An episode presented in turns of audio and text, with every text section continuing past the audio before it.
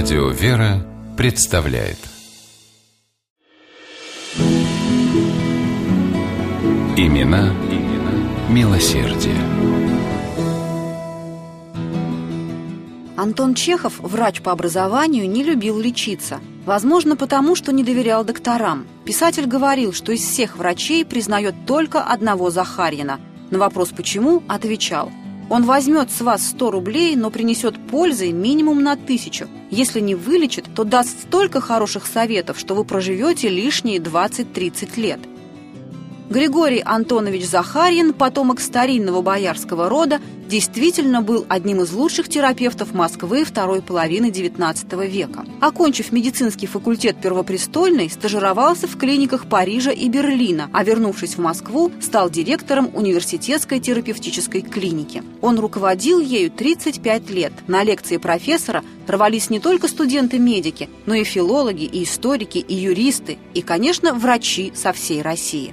Что касается пациентов, то они были готовы платить любые деньги, лишь бы лечиться у доктора Захарина. У богатых клиентов считалось престижным получить консультацию Григория Антоновича. Ему, капризному и требовательному, прощали не только причуды, но и не слишком вежливое обращение. Он мог, например, разбить не открывавшиеся годами окна в комнате больного, которому был нужен свежий воздух а однажды устроил погром на кухне одного купца, выбрасывая испорченные продукты, которые хранились из скупости.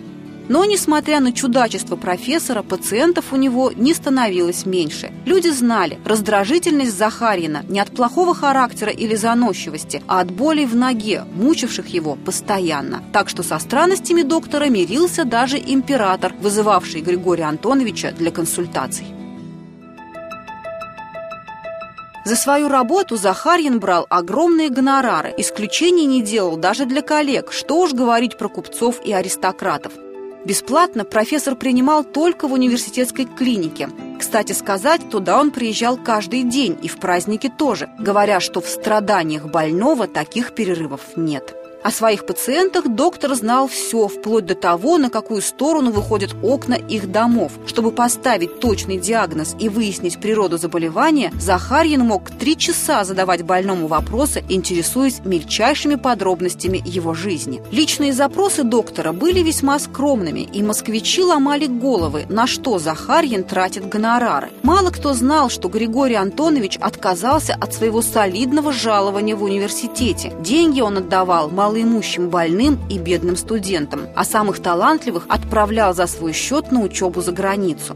Кроме того, доктор спонсировал издание журнала, помогал физико-медицинскому обществу. В то время в Черногории были проблемы с питьевой водой. Узнав об этом, Захарин отправил туда большую сумму на строительство водопровода. Полмиллиона рублей получили от доктора церковно-приходские школы Саратовской и Пензенской губерний. Московский музей изящных искусств открылся во многом благодаря щедрому финансированию Захарина. А село Куркино под Москвой, где у профессора была дача, и вовсе благоденствовало. Крестьян Григорий Антонович лечил бесплатно, в неурожайные годы помогал им хлебом, постоянно сужал деньгами, поддерживал взносами сельскую церковь. Больше того, Захарин заботился об окружающей среде. Он взял у крестьянского общества в аренду полевую и луговую землю, уплатил за нее немыслимые деньги, а взамен получил право не допускать крестьян села Куркина к сдаче земли под постройку для кабаков, трактиров, торговых и промышленных заведений, под кирпичные, дровяные и другие склады, под свалку нечистот. Но те же крестьяне получали право пользоваться на этой земле пашней и сенокосом.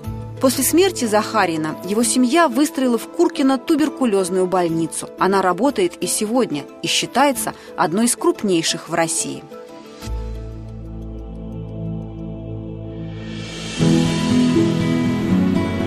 Имена, имена милосердие.